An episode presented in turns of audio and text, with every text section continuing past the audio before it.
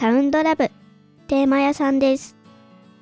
はい、テーマ屋さん、次回のテーマをお願いします。